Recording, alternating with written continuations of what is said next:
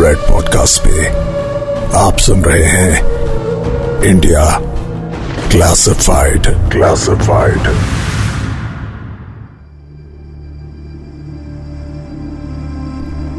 Egypt जिसे मिस्र के नाम से भी जाना जाता है, अपने अंदर कई राज छुपाए बैठा है। ये राज दफन है जमी में, कहीं अंधेरों में, बंजर गहराइयों में। ऐसा माना जाता है कि ये राज अगर राज ही रहे तो अच्छा है।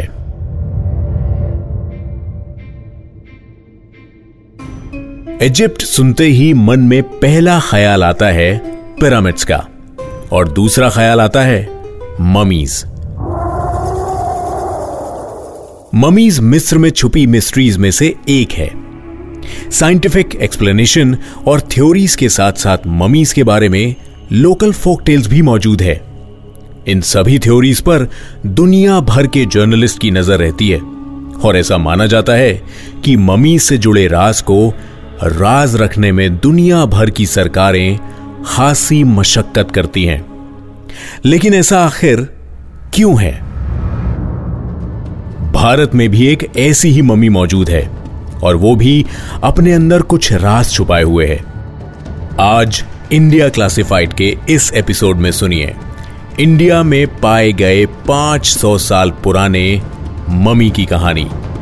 The mummy of Sangha Tenzin नमस्कार, मैं हूँ पूरब। सालों से हमने हिस्टोरियंस और आर्कियोलॉजिस्ट को ममीज के बारे में बातें करते हुए सुना है ऐसा माना जाता है कि इजिप्ट में सिर्फ़ राजाओं और इंपॉर्टेंट पर्सनालिटीज की ही ममीज बनाई जाती थी। और इस प्रोसेस में मृत शरीर पर बैंडेज बांधकर और कुछ खास तरह का लेप लगाकर इन्हें प्रिजर्व किया जाता था। ममीज पर कई हॉलीवुड फ़िल्में बन चुकी हैं, लेकिन आज भी इस सब्जेक्ट पर कई स्टडीज़ की जा रही हैं। इन स्टडीज़ को पब्लिक डोमेन में रिलीज़ करने से पहले सरकारी अनुमति की ज़रूरत पड़ती है। एक्सपर्ट्स मानते हैं कि ममीज और ममीफिकेशन के प्रोसेस के बारे में मौजूद जानकारी आधी अधूरी ही है, क्योंकि वर्ल्ड लेवल पर कई सरकारें ममीज से जुड़ी इंफॉर्मेशन को कभी पूरी तरह रिवील ही नहीं करती।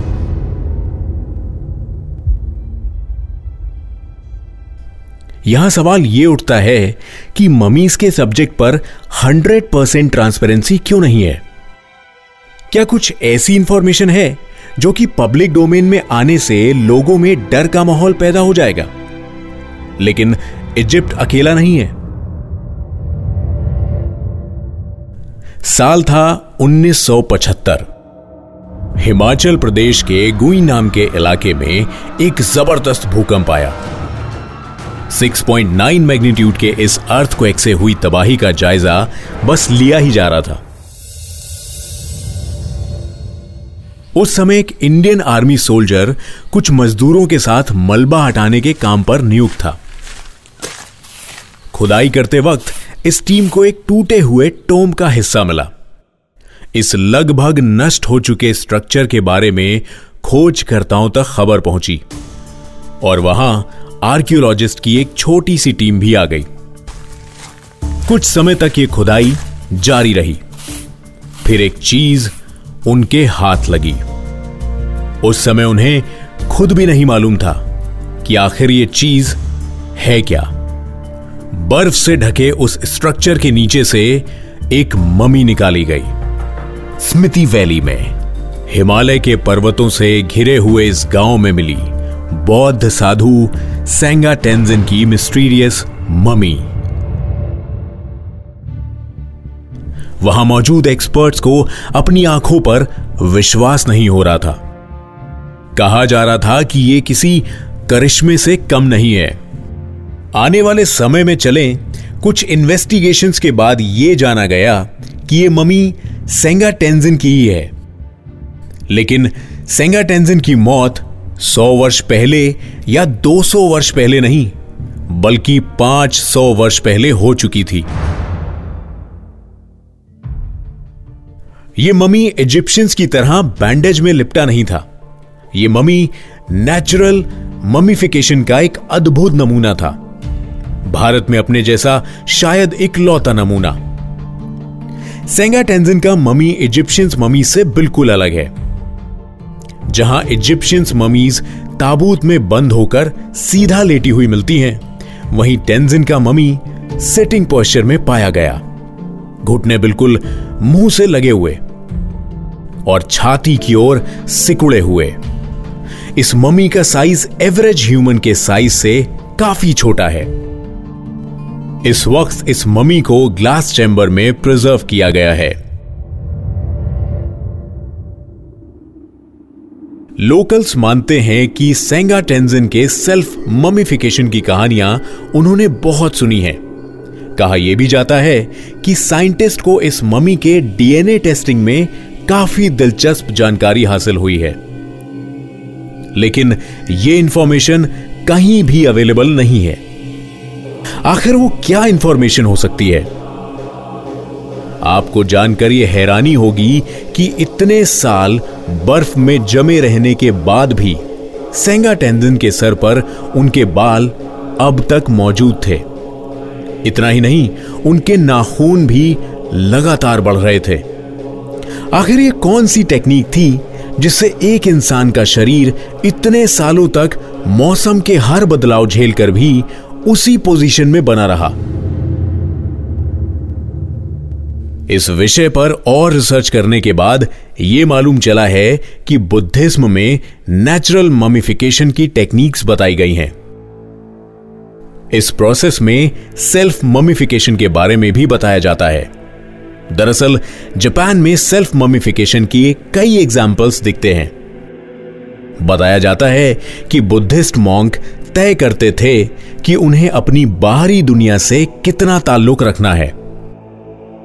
आज से करीब हज़ारों साल पहले से इस टेक्निक को प्रैक्टिस किया जाता था।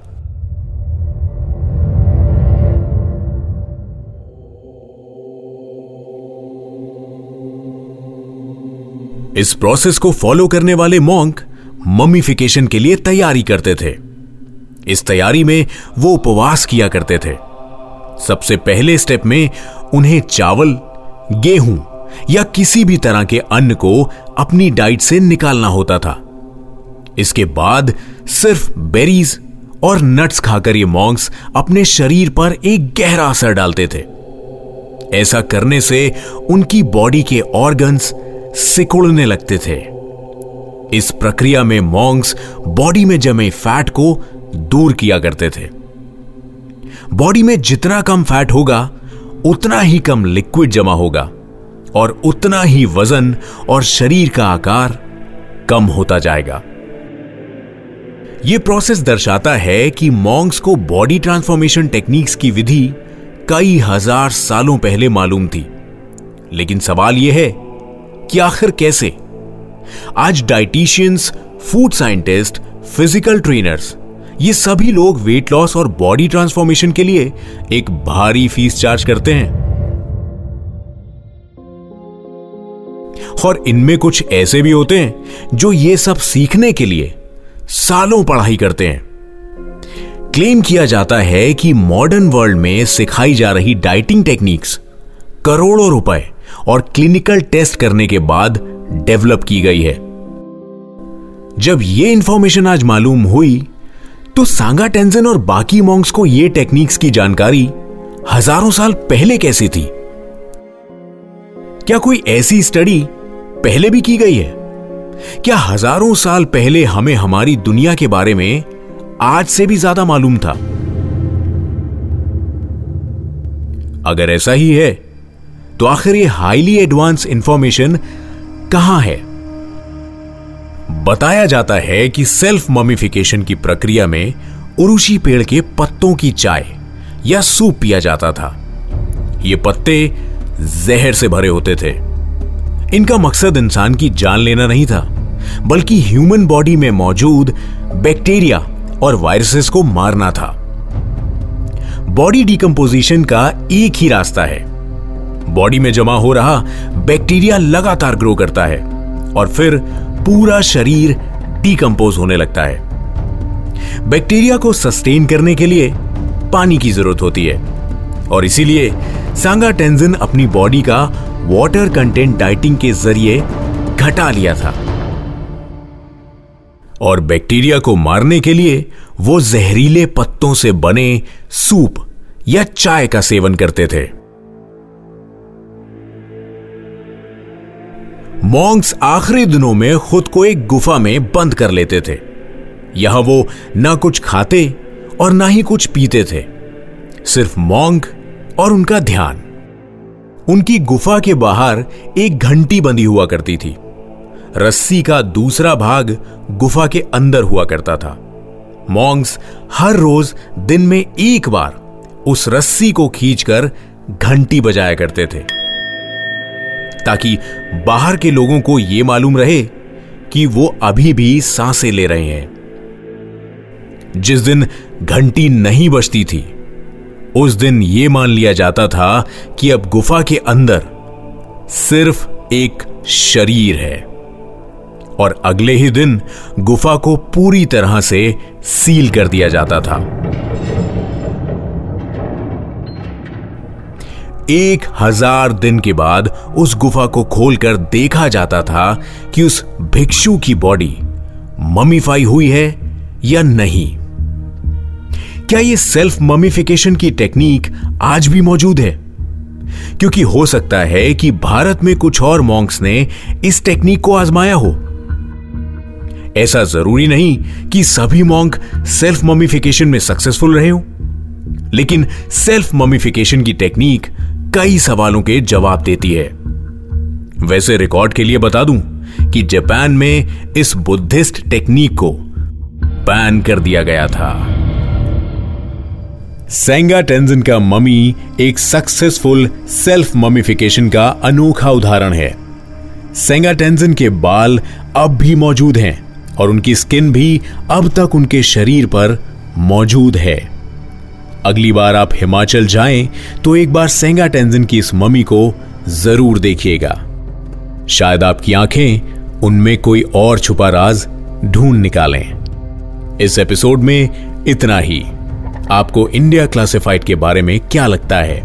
या ममीज के बारे में आपके पास कोई इंफॉर्मेशन अगर है तो उसे हमसे ज़रूर शेयर कीजिए। पॉडकास्ट एट रेड पर ईमेल कीजिए। मेरा नाम है पूरब और आप सुन रहे हैं the India classified season two. मिलता हूँ एक और क्लासिफाइड मिस्ट्री लेकर अगले एपिसोड में। You are listening to red podcast India classified return by Dhruv law audio design by Ayush Mehra send your feedback and suggestion write to us at podcast at red F M dot I N